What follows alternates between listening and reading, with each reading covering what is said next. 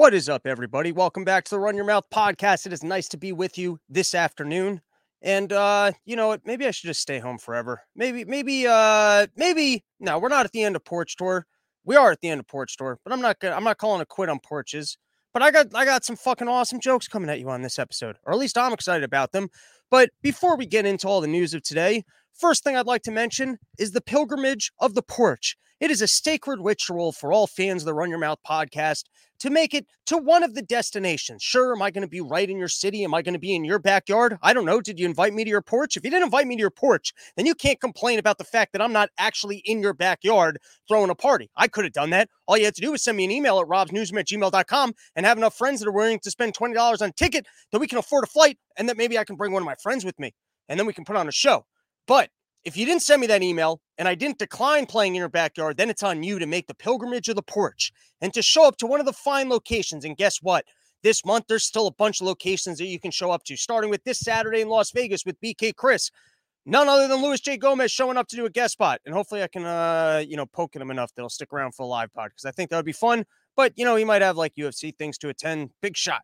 So we'll see, but he's definitely going to be there doing some stand up. Uh, and so that's all you West Coast people. If you didn't show up to uh, to LA, you didn't show up when I was in uh, Seattle. This is your opportunity. Get in the car this Saturday. You don't want to be without your spiritual guidance for a whole year, knowing that you weren't one with the porch. What else we got? We've got Washington, D.C. Uh, it's Arlington if you want to be a dick about it. All right, fine. I didn't get a dig in D.C. It's Arlington. Uh, we got Max's house, which is really, that's the one that everyone should be showing up to. Then, of course, we got uh, Jeff Douglas throwing us a barbecue. And then uh, Forest Mommies. I just did her podcast, by the way. Go check that out. All right, let's get into some. Before we get into the news, I want to I want to call out uh, companies for uh, for spam emails because I've noticed they've ruined a crucial feature of my email inbox, which is sometimes you bought a product and you're like, hey, maybe I should repurchase that product. Or maybe you booked an appointment with a doctor at one point in your life. You're like, hey, you know, I kind of like that doctor. Or maybe you have a flight that you've taken and you've purchased a flight. And now you go into your inbox and you're like Spirit Airlines, and all you have from them is 45 emails about would you like to buy a bag, good sir? Or maybe you bought a mattress and you, you want to buy something for you want to figure out I got a queen here, I got a double size mattress, I got a triple half double, I, I, I got a midget plus. What kind of fucking mattress do I have here? And so all you want to do is go into your inbox and see what kind of mattress you have so you know if you're buying the right size sheets because you've realized that sleeping on the bed without any sheets, it's time to grow up. You don't want to be doing that. So you, you want to buy the proper size seat for your mattress. And you're like, oh, I could probably just look at my email inbox, go to Leesa, and then see what kind of a mattress I bought. Then I would know the size. No, they've sent you 95 billion emails since then, letting you know about all their deals and discounts on the other mattresses. Hey, you already bought one of our mattress, and we know that you're a single guy. Wouldn't wouldn't you like to line your entire floor with mattresses? maybe even padded walls. I mean, how many matches? Uh, maybe send me an email in 10 years. You can follow up and go, hey there, disgusting single individual. We've been following you online, so we know that we're single. And if we know anything about single men, it's that they don't like taking care of shit. And so your match at this point is probably disgusting. Because let's be honest, you know you've gone through some stretches where you didn't have sheets on your mattress. Well, lucky for you, we've got the poor piece of shit discount for single men that nobody loves uh, and we're going to send you a discount on mattress. Just send me one mattress in 10 years. I mean, one email in 10 years. I don't need all your spam emails between the time of purchase till the next time I want to look you up. I can find you in my inbox. I got to be honest. I even I like the promotions tab. I'm a fan of the promotions tab. It's like when I used to get flyers in the mail as a kid. And then sometimes you'd get the ones that uh, were sent to other members of your family, but it had bra pictures in in the pre porn days. And then you got really good at stealing and lying to people. That was a good time as a kid. When you had to learn how to steal and lie, that sets you up for a job in sales in the future. That's the one good part about going to school and you know having to get through days where you didn't do any homework is uh, you get good at sales. So it wasn't all bad. Uh, but promotion tab, big fan of the promotion tab. You get to sometimes see when things are on sale. You get to go to a website. I feel like I work in sales and marketing. I respect when other people are doing it well. If you've never been into your promotions tab, it's a good time. There might be a band that you like coming into town tomorrow and they just sent you an email. Hell, all the spamming I do, it probably ends up in people's promotions tab. Promotion tab, you get bored, it's better than just browsing in the mall. It's right in your inbox. They're sending you the email directly. Sometimes B&H lets me know that something's on sale. It's a good time in the promotions tab. Everything else, though, get it out of my inbox. If I want to look up what my flight is, why is finding my flight so difficult? Like Google's fucking creepy. Sometimes you go to location, it says on the bottom, "Oh, you've been to this location 20." I don't want you to know that, Google. Google, you shouldn't know how many times. Why are you keeping records of how many times I'm going to the whorehouse? I don't go to whorehouses. It just came to mind. Thought it was a funny example. I don't know why I keep making all these prostitute jokes. I'm not that cool. I don't have prostitute money. Help me bring Run Your Mouth next level. And it could just become the prostitute show. You know, robsnewsroom at gmail.com. If you want to fund uh, the Run Your Mouth project so that we can stop talking about the news and just start doing prostitute reviews, uh, we could get to that level. All right, you know what? Let's talk about Nancy Pelosi going over to Taiwan. Uh, Nancy's Pelosi nuance goes global. That's the New York Post uh, title I wrote. For all I know, they wrote that today. I haven't even read the post. Maybe I'm a big old hack or maybe I thought of it first, and since I brought that into the ether, they were able to steal it. Who the who who know who knows how this simulation actually works? Uh, and you know, good for Nancy just bitching out China. You know, just uh, she she's looking at over at China and she's going, listen, you shut us down with this fucking Fauci virus. Yeah, you wouldn't let us investigate you guys. Uh, you wouldn't admit that it was you. Uh, we're still not letting, we're still not refusing to pay off our debts, and we're continuing to trade with you. So you know what? To get you guys back, I'm going to visit Taiwan. This whole thing. you All right. Here, here's what makes uh, what makes me a little bit of uh, you know I'm a scaredy cat, and I understand playground dynamics from having gone to a nice, very expensive Jewish private school where no one ever got picked on because everyone was a bunch of nerds. Uh, and so you never really had to deal with bullying ever because they were small classes. And I was probably, I mean, I wasn't the big kid, but there certainly wasn't that much of a bigger kid. And certainly there wasn't anyone that knew how to fight. And there weren't even all that many kids from these divorce broken homes that were, you know, looking to pick on other kids. So you didn't really have to worry about that. But even so, I have a perfect understanding of playground dynamics. And here's the way that you approach a playground. If you're the biggest, bulliest in the entire fucking yard and you want to beat the shit out of people because you can beat the shit out of people and you're an asshole and that's what you get off on, just make sure that you're actually the meanest and biggest or at least with like reasonable risk. Because there's nothing worse than you show up to that bully yard and you think you're the meanest, biggest, but then Jackie Chan's there and and he looks like he's all thin, but then that guy he knows all the fucking karate and he chops off your neck in front of the whole class, just boom right through your neck and spray guzzling. Your corpse falls over. All the other kids are crying, and you thought that you were going to be the min old big old bully, but turns out Jackie Chan's got fucking karate chops right off your neck. Blood splurts, and everyone's like lifts him up like, oh, this is really the the schoolyard hero. All right, here's the point I'm trying to make. Unless you know that you're the meanest, biggest, baddest bully on the whole damn yard, you don't start picking fights. You don't walk around and poke at people. I know nothing about Taiwan. I mean, it looks like it's a part of China. I'm just saying, if I look at a map and you tell me that that's China, I'm like, all right, fair enough. Looks like China. And then, I mean, why, why do we even need this relationship with Taiwan? If we just put $500 billion or whatever into our microchip industries, we really need all the, like, and I'm not saying let's not dick over the Taiwanese people because that's really what you're doing. When you pretend like you're supporting these people and then all of a sudden shit goes down, you're like, ah, we never. Then you all of a sudden you turn into Fauci. I, I, I never said it. I never said. I never said I was going to support you. I never. I made a recommendation that maybe you work with us and you know we could be uh, pals and we could work together. I never said though if something went to shit that I was going to support. I, ne- I never said that.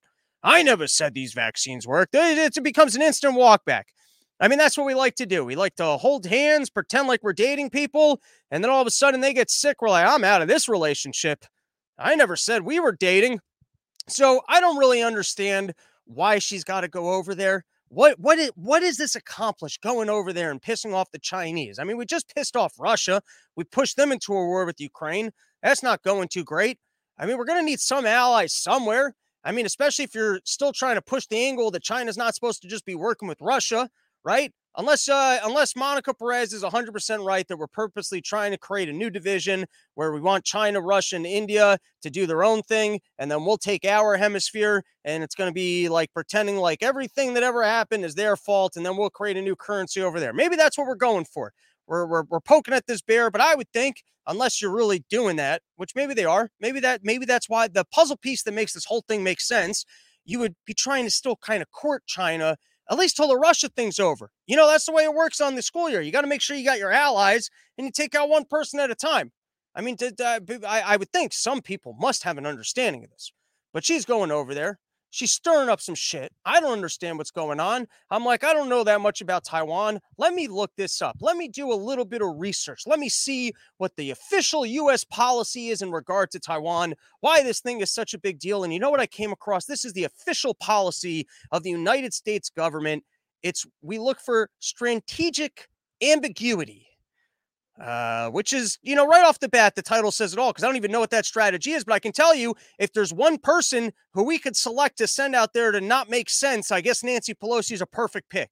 If you want to send someone over to the other side of the world with their strategic mission to not add clarity to a situation, it would be her Kamala. Those would be my two top picks. Uh, so I guess in that regard, you know, this is this is the right angle here. You, you've got someone who's purposely not going to be able to make any sense. Uh, I, and what is a strategy of strategic ambiguity? I'd like to see those meetings where, uh, you know, someone gets up and he's like, "Sir, we have no clarity or uniform policy on this, but that's our strategy." And they're like, "All right, well, how many people we got working on this?" And they're like, "Departments, billions of dollars." And they're like, "All right, continue doing something we can't monitor." You know what strategic ambiguity is? It's pretending like we're an ally with someone until things shit, shit hits the fan. That's what it is. It's it's what we did to Ukraine. It's uh what we did in the I think the Bay of Pigs. I don't know. I don't know my history that well. Uh and uh the one thing I guess this is a win for Nancy because look at how important she gets to look. She gets to travel to the other side of the world. Uh, she gets to, you know, people are just like, by the way, they were waiting at the airport for her like it was the Pope. I, I think they thought that she was going to bring her stock picks or something. Everyone was standing there clapping. I mean, how many people did they have to hire to pretend like they even knew who the fuck Nancy Pelosi was? Like as if Nancy Pelosi shows up to the other side of the world and people are actually excited to see Nancy Pelosi. She's not that interesting.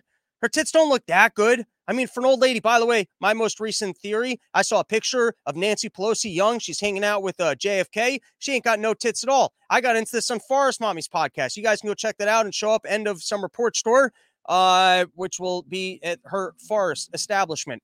But anyways, I think she stole Marilyn uh, Marilyn Monroe's tits. I think that's what happened. She wanted, and then since then, she's been seeking out baby parts you know, keeping the things fresh, email me, robsnewsroom at gmail.com. If you have more evidence of Nancy Pelosi stealing the organs or body parts off of the Hollywood elite, uh, I'd like to cover it out in Vegas. Uh, so people are waiting at the airport. They're clapping for Nancy. They're looking forward to all of her stock picks, you know.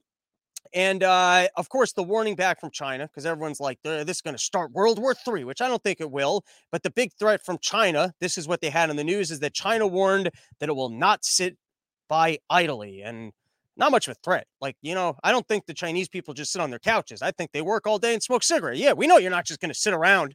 We know that. You'll probably uh, continue inventing technologies and evil policies that will, uh, you know, result in us somehow having the CCP over here with uh, Chinese credits and full monitoring of all of our activities because our global, our elites are so invested into your system that you somehow managed to take control of our country without invading us. I would think that I I don't think you guys are just sitting by idly. That's the but the whole thing I think it was Nancy Pelosi going, look at me, look at how important I am. You know, you guys are talking about my stock trades. You feel like I don't do anything. You want to see how important I am? I'll go piss off those people. I'll really showcase how much news I can make. And I've got a better idea. You want to showcase how important you are. You want an easier way to get press. Every six months, you just got to declare a declaration of changing of, of genders. You don't even need to change genders. What you do is you get in front of the media and you do an exploratory committee where you're looking into the possibility of a of a gender change. All you got to do is, hey, listen, I, I never felt that comfortable. You know, I don't I don't sleep regular hours. I eat a lot of junk food. I drink all the time, and I watch a lot of porn. Uh, and all of that, I, I don't think I'm miserable because of any of those things I'm doing. I think it's because maybe if I was the other gender, then I wouldn't feel the need to do all these other things. I don't think the activities I'm engaged in are making me miserable. So that's the new way. If you want to need some press, just every six months, you don't even need to change the genders.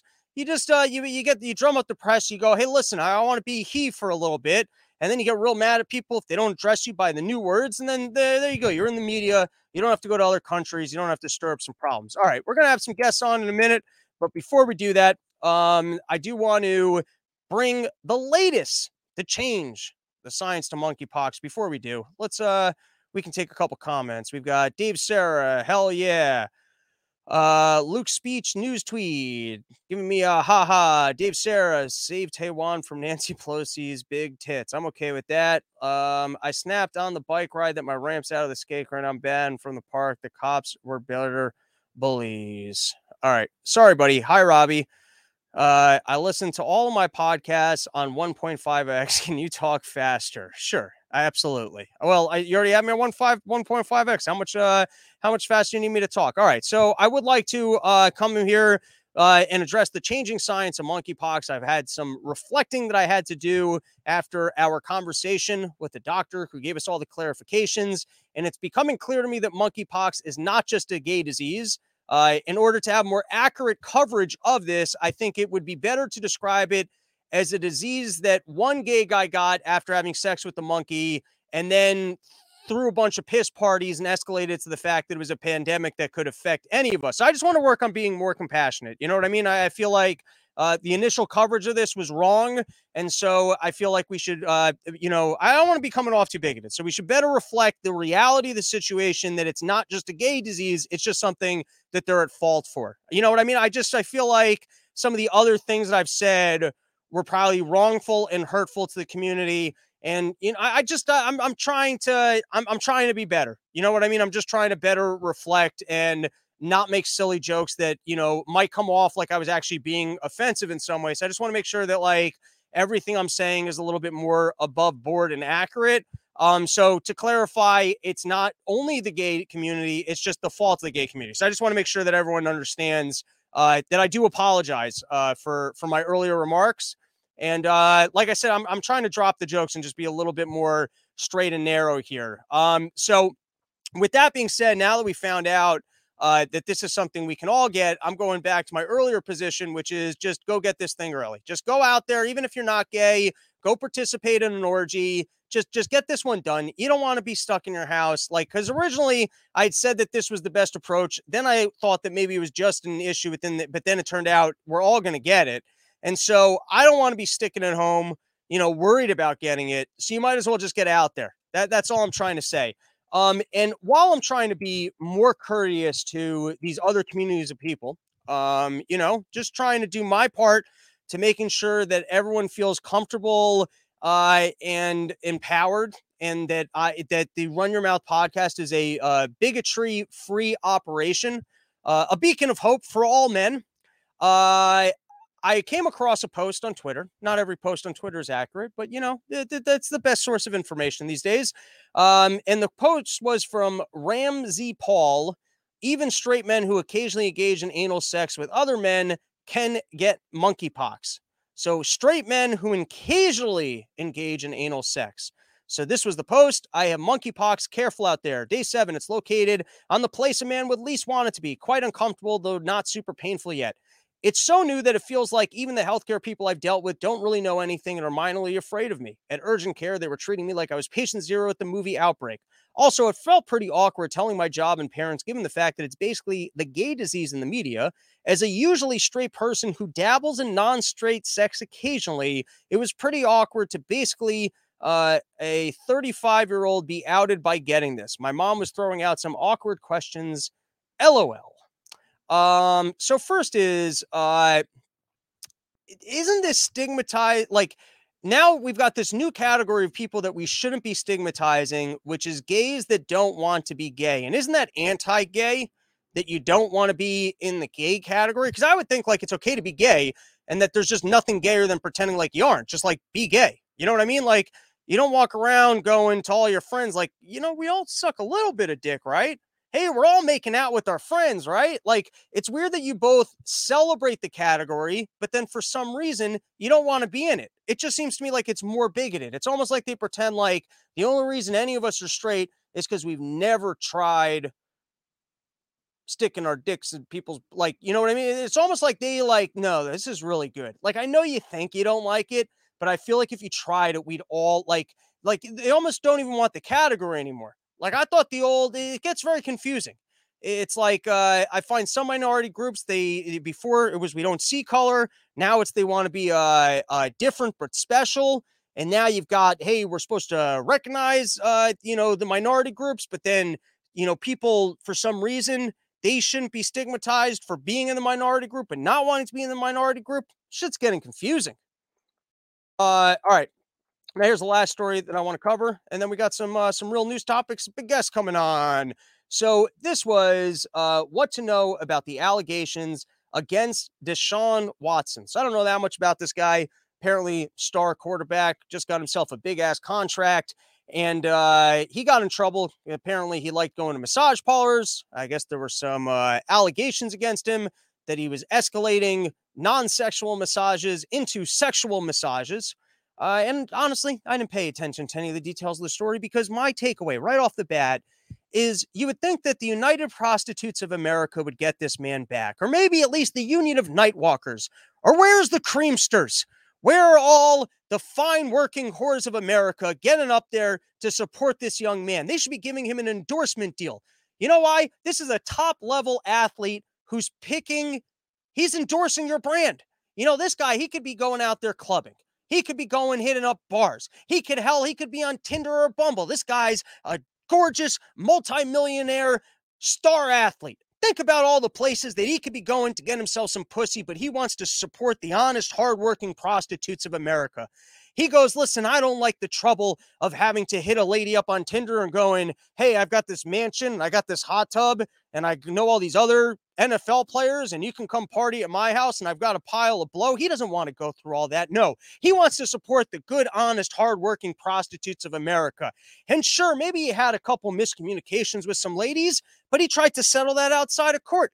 And here's what probably happened. I bet the first time he went for a massage, he's like, wait a second, they'll they'll jerk you off in this place.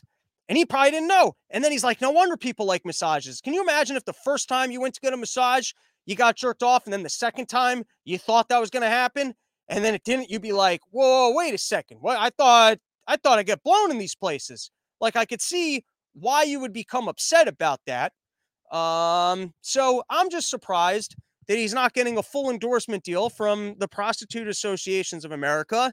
And I think there's something wholesome about these, you know, super elite people like Hunter Biden who go, listen, I don't want to spend time with normal women. I'd rather, I'd rather get it the working man's way by paying for it. Is that the working man's way? Is this a healthy perspective? I don't know. All right, let's take a second and plug one of our fine sponsors for today, which is, of course, the only people who will sponsor nonsense like this. The only brand out there that goes, I don't care what kind of nonsense you want to say on your podcast. I don't care if I get letters from companies who are disappointed with our decision. I don't care. We're out here and we're supporting it all. And you know that brand is? It's none other than yokratom.com, home of the $60 kilo, the only company in the entire, go find another company with $60 kilos. That's what happens. If you can get into a market with the best product at the best prices, then all of a sudden you've got fuck you money. You've got, hey, we can support any content we want kind of money. That's what happens when you get the best product at the best prices. You turn into the biggest gangster of the whole kratom scene. And the other guys are going, how do you how do you have the cash to support people who will say nonsense like this?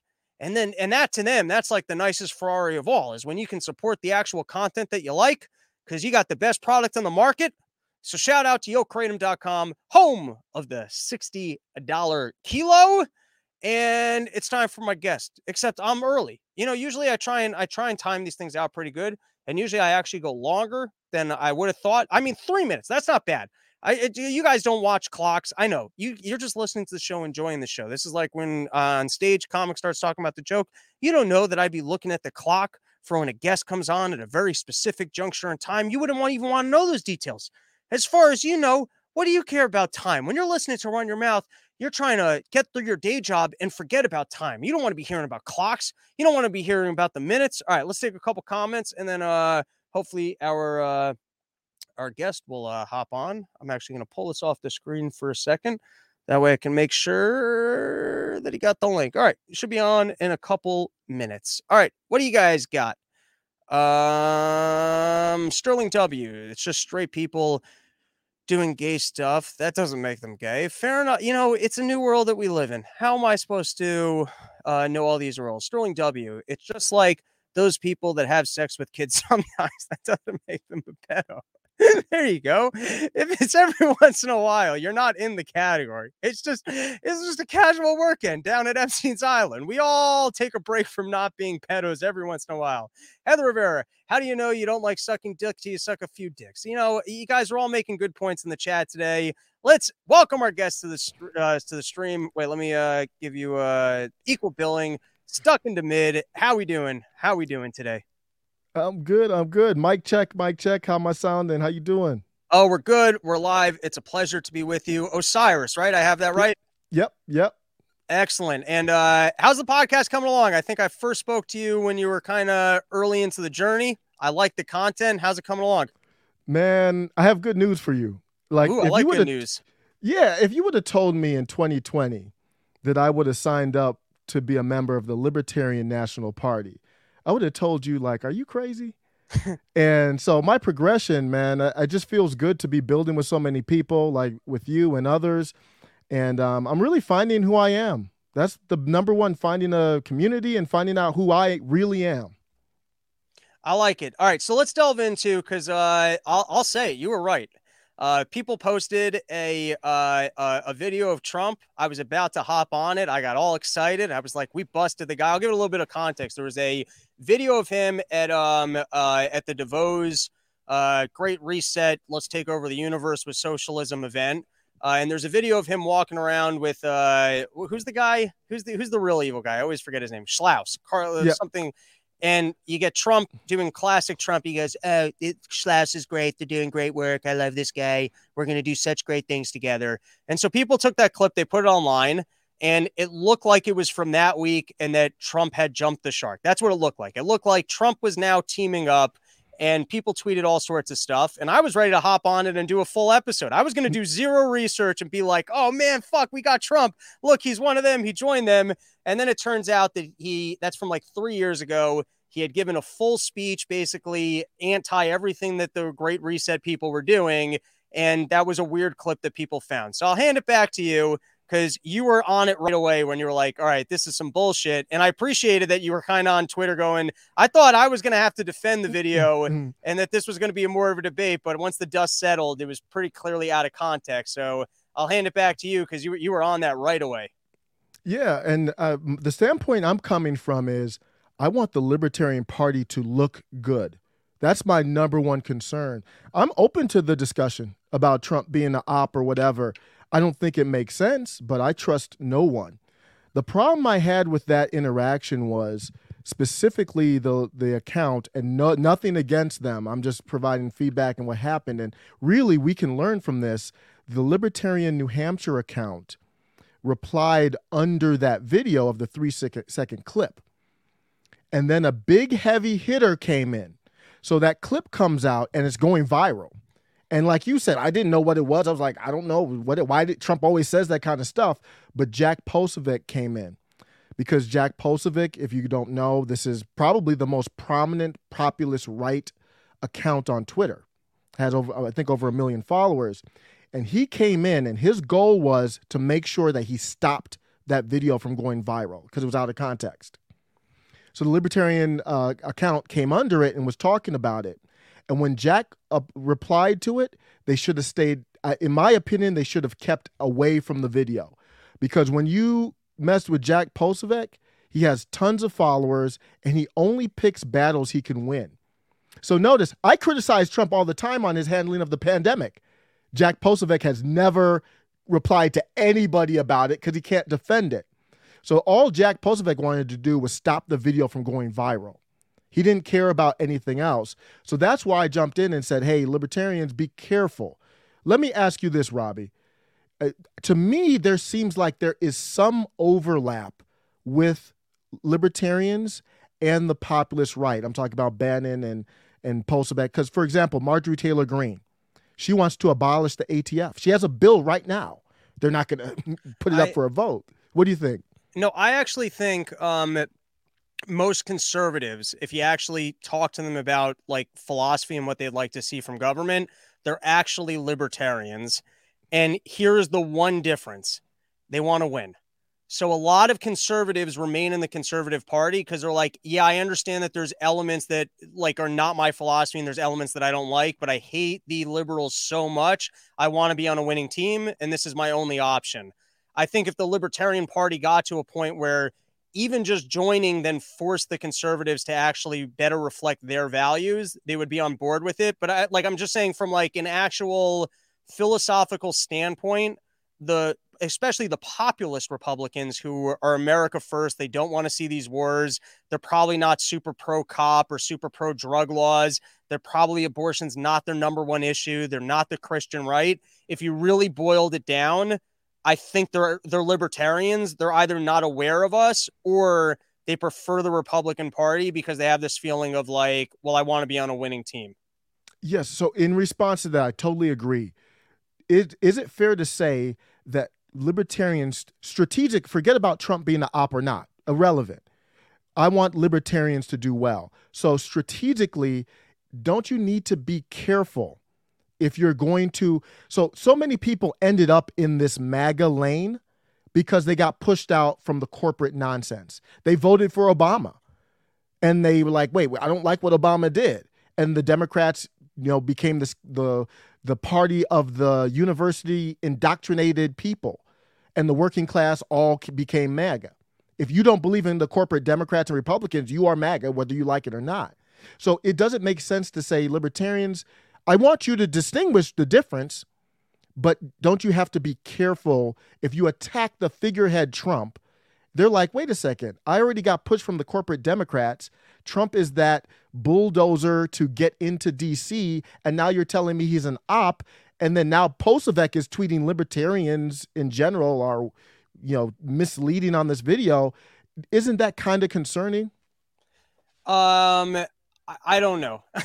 the answer is it's. A, I'm not like that in in the political uh, hmm. strategy lane. So hmm. I, I think the question is like, how do we get more people interested in what we're doing, right? So on the one hand, is pointing out that the other product is bad. Does that maybe help us? particularly with Trump, who, in my opinion, like Trump, Trump start Trump stands for Trump. That's really mm. the only person that Trump cares about. And he suckered a lot of people. And his worst victims are actually the people that participate on January 6th. Mm-hmm. The people that showed up and then got suckered into, up into the momentum of that. And now we're sitting in jail. And then he just left them to hang dry. I think if there's ever been any proof of the fact that Trump's just looking out for Trump, it, it was that. Trump didn't get people the wall. He didn't. And by the way, and then particularly on like the being the outside anti deep state guy, like what I would have liked to seen from him more than anything was to pardon Assange, which he didn't do at the end. And I know why he didn't do it. It's because they kind of told him, I think McConnell sat him down and was like, listen, if you don't want this entire machine coming after you, you're not going to go ahead and do the following things. Um, so the, the the answer is I don't know. Is there a way to bring them bring the MAGA people into the movement without offending them for having supported Trump? Or are we better off at kind of shattering the illusion that Trump wasn't what they're looking for, but we might actually be able to offer them what they're looking for? That's that that, that that's kind of the gamble. Everything you just said, based. So to me, I want the Libertarian Party to be based and based in fact and just solid. So if you come up with specifics like that, I've talked about it. You know who else? Tucker Carlson's uh, talked about it too um, how J, how Trump kind of left them out, the J Sixers out to hang. Uh, so absolutely. So if you bring up specifics like that, great.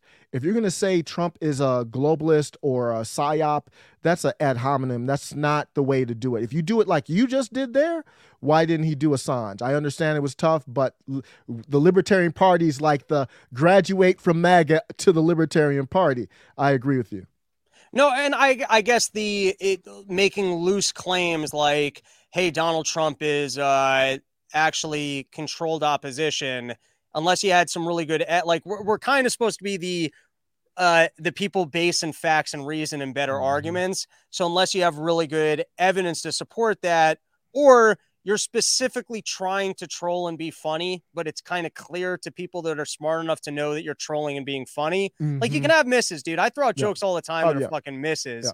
So, you know, if that's what you're angling for. Uh, with that being said, you did an entire video kind of breaking down why you thought it was very clear that Trump was not controlled opposition and was actually one of the biggest exposed of the deep state. So I'll hand it back to you if you want to kind of lay out some of your evidence. Because I thought you had good you had good support for it. Yeah, it's you know I still I'm still open to it, but it doesn't make sense when I mean they spied on the dude before he was even president. Like this when when anyone associated with that guy has a court case in D.C. Whether it's well, you know, Sussman was with Hillary Clinton, but the jury was all biased in his favor um, whether it's Stone or Bannon, they all are completely ostracized. Peter Navarro allegedly taken out in handcuffs, uh, you know, shackles, uh, who because he's associated with Trump, and they're looking at potentially indicting him. I mean, so that's a hell. That's a Black Lives Matter. The whole movement, literally, if you go on their website and look at their list of demands, the number one demand is not to let Donald Trump run for office. The, so the whole thing is ops against Trump. So is it a op against the op? I mean, it's possible, but that's kind of crazy. All right, and then I watched uh, your video. I- will just hand this back to you because I just thought it was mm-hmm. so such a funny opener where you're like, your number one goal in life is just not to be a slave. Like, if you had to break down what your goals are, that would be the starting point. Man, these the black identitarians and i don't say that to be mean. That's what they are. When i say identitarians they look at color of skin before anything right. you say. And you know they talk about reparations and i've had good conversations with them. I am not pro reparations myself but i tell them i'm not your enemy. Let's talk. And i say we talk about slavery american slavery. What's the biggest takeaway that's probably my strongest strength is just finding what's the biggest takeaway. Not just don't only, do that. Just yeah, avoid that. The, That's not a good one. it's so simple. Yes, and so I say they want reparations. I'm like, I'm not even getting to that level. This isn't the only takeaway, but what's the biggest takeaway?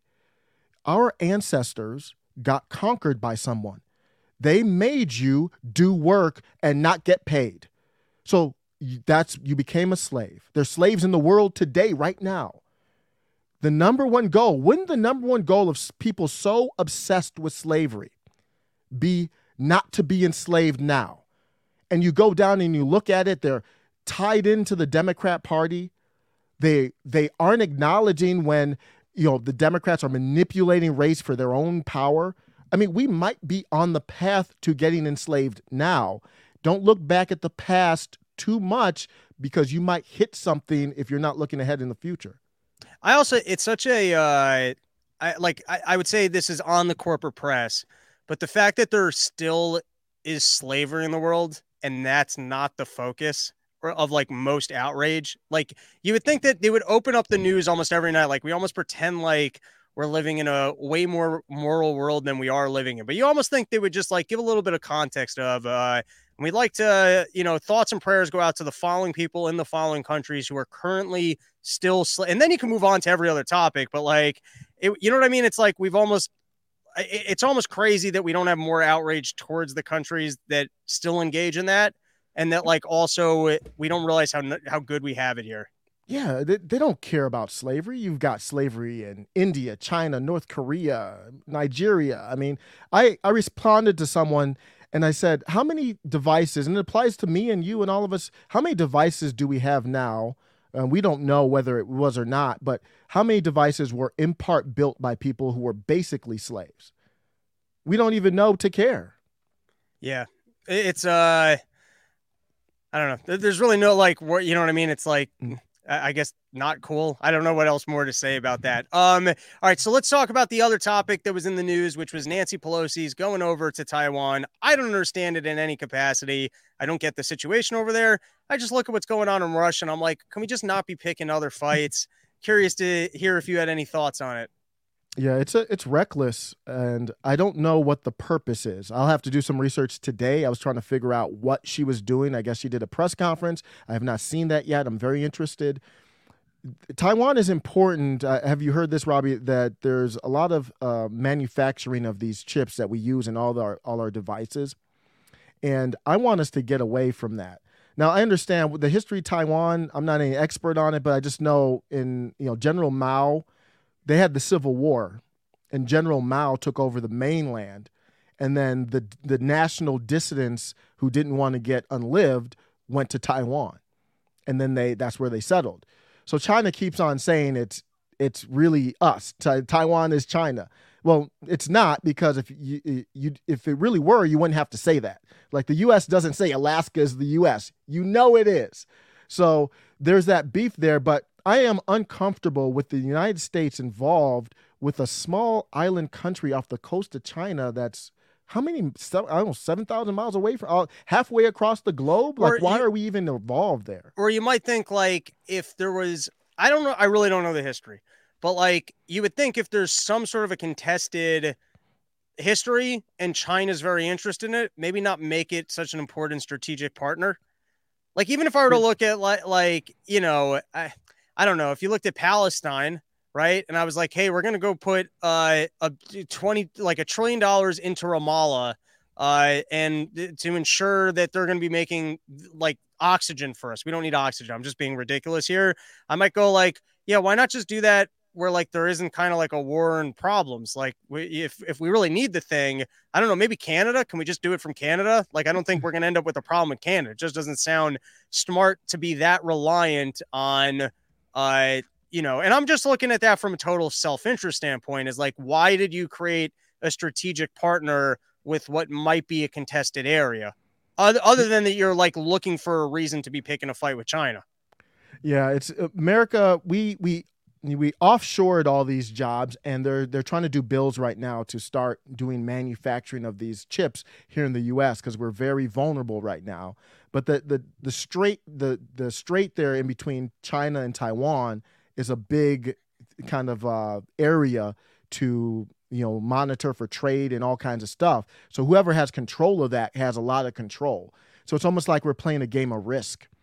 And uh, I, I will. I just want to make sure I say this. I got into some interactions on on Twitter about people. The the populist right again aligns with libertarians very often. They're they're non-interventionist.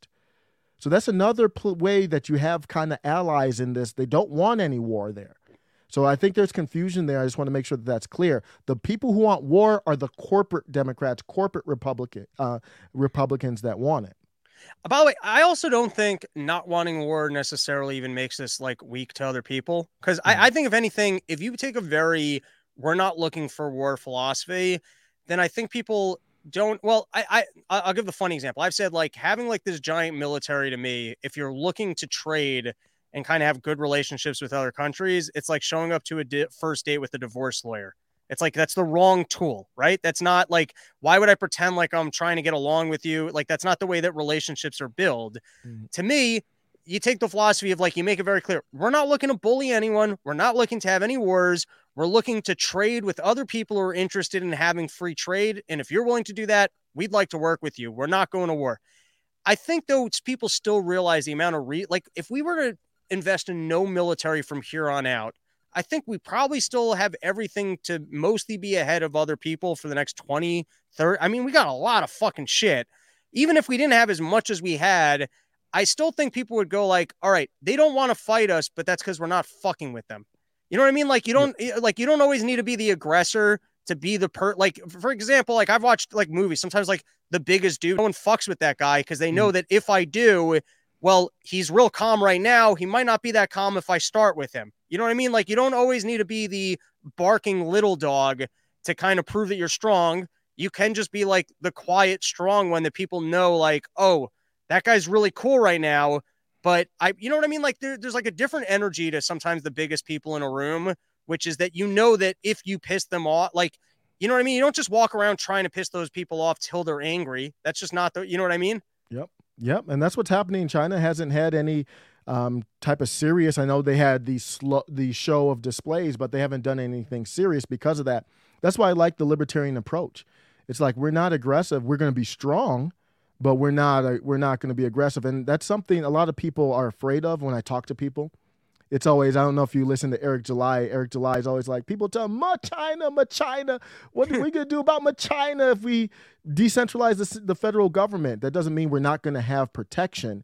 It just means we're not going to be wasting, like you said, money on this. How much are we spending every year? It's like a tr- uh, it's un- unfathomable amounts of money on what uh, every year. Uh, we're going to be strong, but not wasting it like that.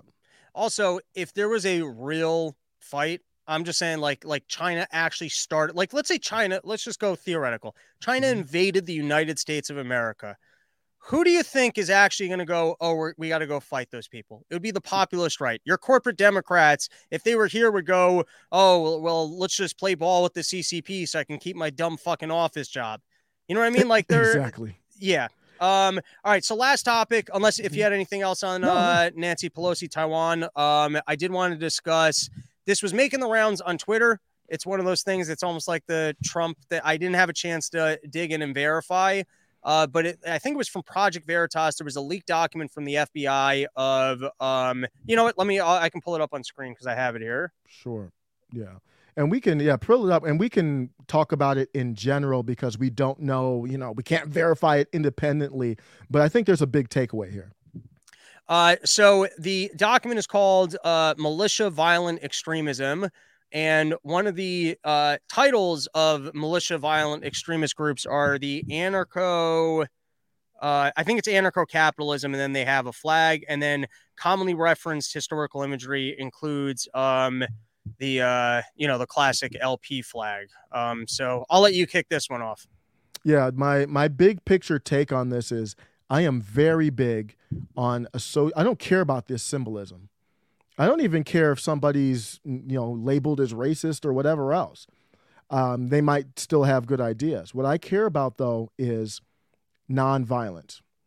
Uh, I am not going to associate with anybody who's who isn't able to say I'm peaceful. I'm not looking for violence, and it, that's the distinction because what they're trying to do is lump in, in my opinion, because I don't see any distinction on that if it's real. But in general, we've seen people on TV talking about libertarians, on TV talking about them being dangerous, is trying to say somebody like Michael Malice is a danger to our country.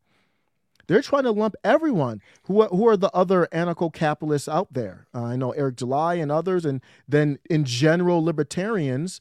So it's funny, libertarians talk about decentralization they don't talk about violence, at least the ones that I roll with.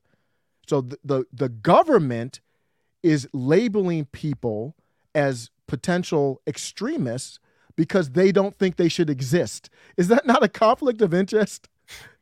Yeah, uh, and I think what what scares me about the playing around with the domestic terrorism title is that um, for eh, we know that they're trying to do it. It's what they tried to do with uh, with uh, in Michigan when the FBI created its own news and they entrapped a bunch of losers to, you know, play pretend like they were going to go take over the governor. January 6th, they just tried on a trial, they tried pushing, uh, the prosecutors tried pushing for a domestic terrorism title. Um, that the guy was getting seven years and they wanted more because they wanted to say that the guy was a domestic terrorist. Uh, they keep pushing that there should be domestic terrorism. The most recent story is Jim Jordan says that he's got an FBI whistleblower leak of that they're being told to basically classify more things as domestic terrorism. The idea being, and I watch these people on the news. Uh, you go down the archive of part of the problem. We had an episode of Bill Maher where someone from the FBI was talking about why we need the domestic terrorism title. So, firstly, a crime is a crime. We don't need anything more to it. If someone commits a crime, they committed a crime. We don't need a police for thought crimes. We don't need additional titles. That makes no sense. Your action is the problem. If you do something that's a harmful action, you go kill someone, doesn't matter if you, you know, called him a Jew beforehand. It does not matter. You killed someone. That's it. Beginning and end. Whatever the criminal. Uh, all right. The problem with the, the the scary shit with what we're seeing here is that they get to reference themselves as experts. It's kind of what Hillary Clinton was doing, as uh, the intelligence agency has said. So if you have, they get to create their own news. I've been on our part of the problem group got removed off of Facebook. I've had content that's been repeatedly removed off of YouTube. All it takes is for a headline to say the FBI has labeled this group as being domestic terrorists, and look at how tech has even had to remove all their harmful content. Then all you got to do is take one quote that I've said, which I make jokes that don't sound like jokes. You would have to know I was joking. and the joke is mostly that I said it. That is offensive. I will literally say something that's offensive, not jokingly, that you would have to know that I'm saying it just because it's offensive and that's why that's funny. You take that quote out of context, and anyone reading that one paragraph goes, "Oh yeah, this guy should be in jail." Not everyone, but I'm just saying, fucking idiots. So it's a it's a scary reality that we live in that they're clearly pushing to label us as terrorists so that they can basically police us out of existence. That is their goal. If they can have it their way and they can get that gun tomorrow, like don't be fooled. That is the agenda. Yeah, they they are so good at slow boiling. Like they're boiling water so slowly and we're in the pot. So they just take these these very baby steps. Where they misstepped was that this um, this disinformation governance board they kind of took a little big too. They turned up the heat a little bit too much, and people kind of pushed back. So they're like, okay, we'll do it slower this time. And you're right that where this leads to is me, you, uh, people listening labeled as a part of a hate group. And then once they do that, like you said, that's why they're putting all this this hate stuff and all that stuff in um, you know in legislation they're kind of saying hey this is a hate crime this is not. So now we can lump you into that and then we can cut off your resources. No paypal no nothing. Same thing that happens to some of these other creators who are ostracized. We're seeing um, alex jones in his trial right now. They are they are trending towards complete they're trying to. I don't think they're going to get there but they're trying to get to complete annihilation of dissent I only have one thought on the uh, Alex Jones trial, um, and I have not fully, like, I, I haven't fully followed the ca- case, but just broad strokes. I, I mean, I'm not a big. Are you an Alex Jones fan? I, it's not a guy that I've listened to a, a lot of. Oh, Alex Jones is that dude. now, oh, that really? doesn't mean I agree with everything, right? But he is that dude. Yeah, I'm a fan. So the clip that I once came across because he was just not a guy I grew up listening to, and then like he kind of came onto my radar when he got removed from YouTube and then I was like super interested. I was like, all right, I got to go check this guy out. I turned on where whatever his new platform was, and he was just ranting about demons in a way that made zero sense to me. I was just like, okay, whatever. Like I, I, I had no content. I was just like, okay, fine. He's literally mm. talking about pedophile demons from other. I'm like, okay, fine. I later came across this this clip, which I actually tweeted the other day, where he was went on this rant about eating his own neighbors and it was the funniest thing I'd ever heard. And not only was it the funniest thing I've ever heard, I've been doing comedy 11 years. I'm doing podcasts now five or six. I know the way I'm being funny and ridiculous. And I was like, oh, Alex Jones is better at this than I am. Like that's what he's doing. Like he's just he's mm-hmm. just being ridiculous. And I actually think what he does is he's very good poetically with themes. And so I don't necessarily think when he's talking about aliens, demons. But I think he's just making the stories a little bit more interesting, the same as I do when I start talking about Nancy Pelosi being a vamp. I don't think Nancy Pelosi's a vampire. That's a more interesting way of expressing the fact that she's evil, right? With that being said, when you've seen Alex Jones be this ridiculous, I don't understand how uh, Tucker Carlson or uh, Rachel Maddow can get off for uh, in, being entertainers where they can make what sounds like very much so statements of facts and then that can be turned into well clearly no one would ever think that, that no they're literally the news station where they present what's supposed to be facts or at least their opinions and they would have a responsibility. In the context of what Alex Jones does I don't understand how you can interpret anything as he says as anything other than entertainment. Yes uh, well no he does so he's a guy who does basically like a YouTube channel he brings up articles. He is well sourced on specific things. But when he gets off to some of the other stuff, he's being a little bit, he's an entertainer. That's one of the biggest things I learned about doing the podcast, and I'm still trying to do that. Is how do you bring the news and talk about stuff while be and being entertaining? That's why I'm jealous of you guys like Dave Smith and you. You guys are comedians, like it's just natural. But for me, it's not. But that's that's all it is. He sprinkles in entertainment, but he's got a lot of well sourced. You'll be surprised if you listen to him frequently. I think the problem is he is one of the biggest anti-establishment figures out there, and he's waking people up and he's pulling people out of these mainstream media sources. He's just like a Joe Rogan, you know, not the same style, but pulling people out of the machine, and the machine doesn't like that. Well, uh, the themes, I mean, even when I heard him on Rogan a little bit on global warming, I was like, all right, this guy, this guy, this guy's on point.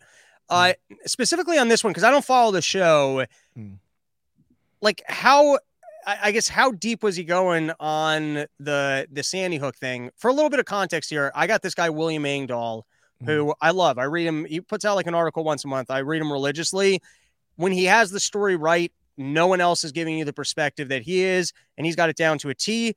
But I always fact check. Like he he might point me in the direction of a story. I won't take what he's saying as fact because, for example, I read one of his books and he thinks that oil is a renewable geological phenomenon and that they just lie to us that it's a scarce resource. That could be true. I have no way to validate that. I also I can't find it, but I seem to remember him also being on the Sandy Hook thing not being real. A little bit more context for uh, for William Engdahl though and his brilliance. I wrote a paper on General Motors, and he, I, when I was writing the paper and I was done with it, it was like a 50 page paper. I was a finance major. I don't know why I wrote such a long paper, but I found an article that he wrote, and I was like, oh, this guy gets it, like to a T. Everything he wrote in there was like everything I was seeing. And then I read the, when I saw the date on the article, it was three years before General Motors collapsed. And I was like, oh, this guy's a fucking genius. And then I read one of his articles, and he was talking about, uh, um, he was talking about realpolitik, and he was talking about um, uh, uh, Kissinger and I was like, there can't be a villain like this. This can't be real. And then as I'm reading history, I'm like, oh yeah, that was just true. So he I've seen him be very right. I'm a little bit suspicious of everything. And I do, I can't find it now. If I looked on the internet the other day, I seem to remember a couple years ago skimming an article where he also had the perspective of uh, the, the the the shootings uh, not you know being a hoax. So, how, in your opinion, how, like was that like a thing that Alex Jones harped on, and why do you think he got that one mm. so wrong? No, it was not something that he harped on. What it, that thing blew up. That that was a huge conspiracy theory. I never got into it. Just never interested me like they like for some people. So what happened is there was a lot of clips, and you can still find them online, Twitter even, that made things look kind of weird. Like there were weird clips. Doesn't mean it didn't happen. But you know, Alex Jones is that's his world is conspiracy. So he looked at it and he talked about it. I would say very, not a lot, not a lot. I think one of the biggest things that happened was somebody called into his show that was deep down in it. And Alex Jones didn't say, no, I think it's real.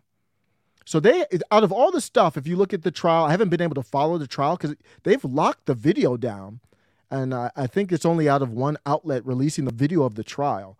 They didn't want LawTube to get involved in nitpicking it and all that.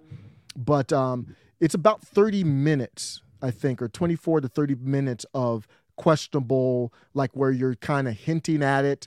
Is it real or not type of stuff. Yeah, but in the context of how much content he puts out and how ridiculous some of the things he says is, I just, and then also like if he's responsible for his listeners harassing those people, like why aren't politicians responsible? Like then trump should be responsible for january 6th maxine waters should be responsible for her comments. Like that's not that that doesn't seem like a fair standard. Like I, and so it, I, I guess what are the particular damages that his words had against these people? Then also and then if his words are hurtful then all the people that republish them why don't they bear some responsibility? It's like the family probably wouldn't have even i, I don't know there's something like you're not the new york times. You're not making mm. statements of record. I, I don't know. There's something I haven't fully flushed it out, but there's just something goofy about it to me. Oh no, it, it's goofy.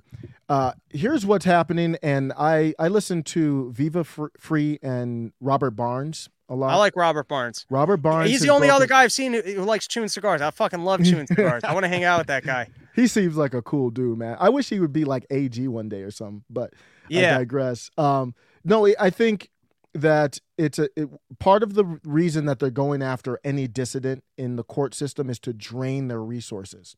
Right. They want to they want Alex Jones to have to sell his home, shut down his show, all that kind of stuff.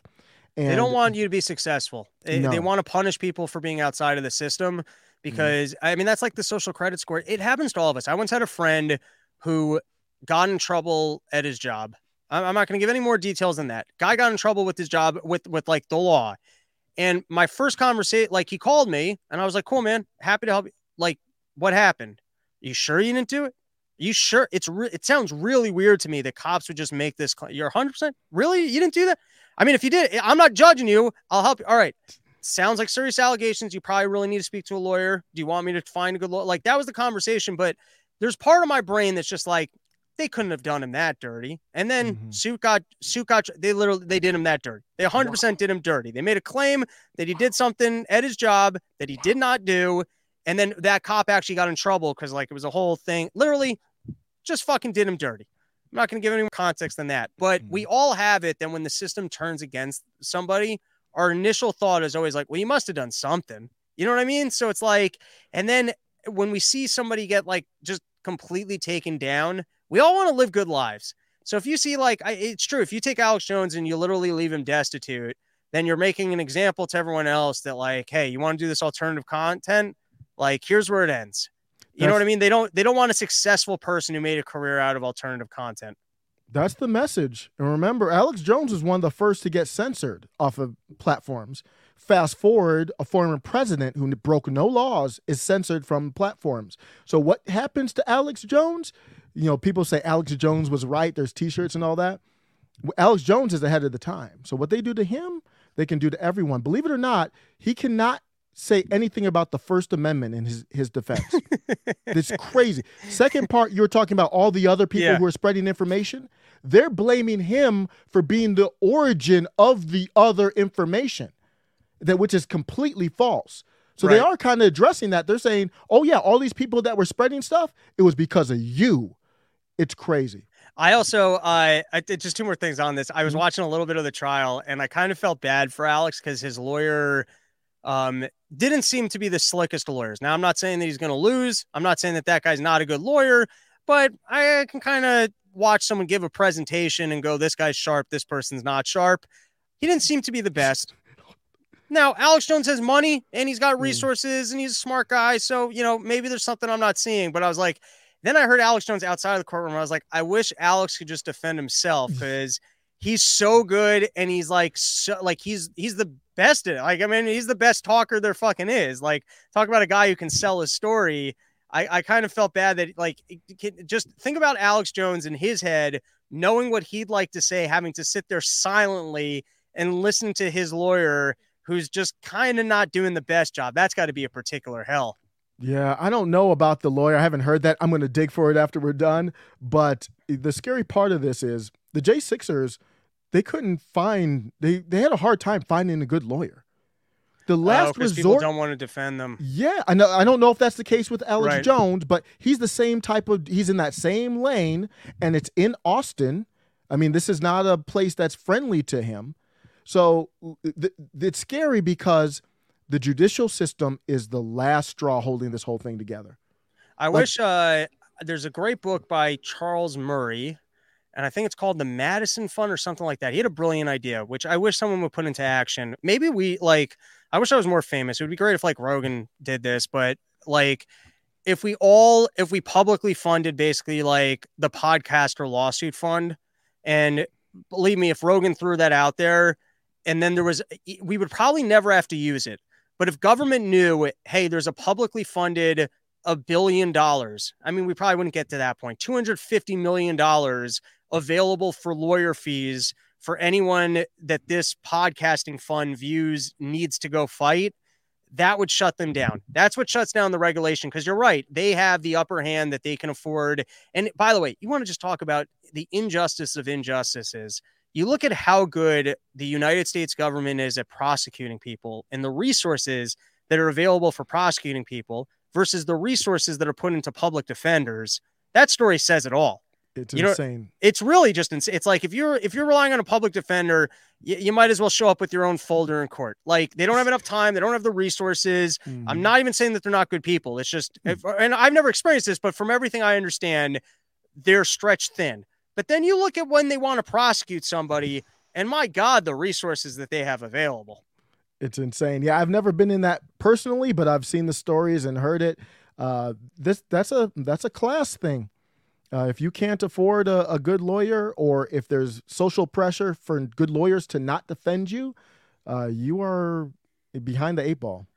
Yeah. All right. One last thing is uh, we were talking about people getting censored. There was a headline that came up a couple days ago that Hulu under pressure from the Democratic Party, uh, was forced to take ad money to basically they didn't want to run any like political campaigns because uh, I guess they just they didn't want it on Hulu. They're like, we don't want to get involved in this. And the Democrats put up such a stink about how that was censorship, that they need to be able to get out the stories about how Republicans are anti-abortion, that this, that, or the next thing. Firstly, I was surprised because I think Hulu's owned by Disney, and Disney seems to be very much on the what I would just say deep state democratic like side, just based off of like other actions that they've taken. But I did just also think it was so funny watching the Democrats complain about tech censorship. Like the one way, the one time it didn't go their way, you get to see how much like they were upset about these things. Yeah, I saw that headline. I'm not uh, familiar with all the details, but um, I was surprised to see that uh, that they that the Hulu was taking that stance. But of course, all they care about is power. So if you if you don't let them get their message out, you are you're in trouble. You're in serious trouble. And we've talked about ESG before and how they can filter it down through that. Um, there's a lot of behind the scenes threats that could be made or hinted at. All right, Osiris, it's been an absolute pleasure. Why don't you plug uh, the podcast and where everybody can find you? What is good? Thank you. Thank you. Uh, you can search on YouTube. You can search just like you see right here S T U C K N D A M I D, stuck in the mid. And you can find me on Twitter, uh, YouTube. Thanks a lot. And then uh, also, I think you said you live Baltimore area, right? No, oh, Colorado. Colorado. Oh, Summer Porch yeah. Tour. You should come out for uh, the last gig that we're doing, which is uh, outside of Denver. I think uh, uh, Spur Ice. I don't remember. It's not far from uh, Denver. It's like 40 okay. minutes outside of Denver. Are you in that area or somewhere? Oh yeah, totally oh, yeah. different. I'm, Colorado. Oh no, I'm close to Denver. Yeah. Oh, oh, what, hell yeah, dude! You, you got to come out for Summer Porch Are You uh, are you pot smoker at all?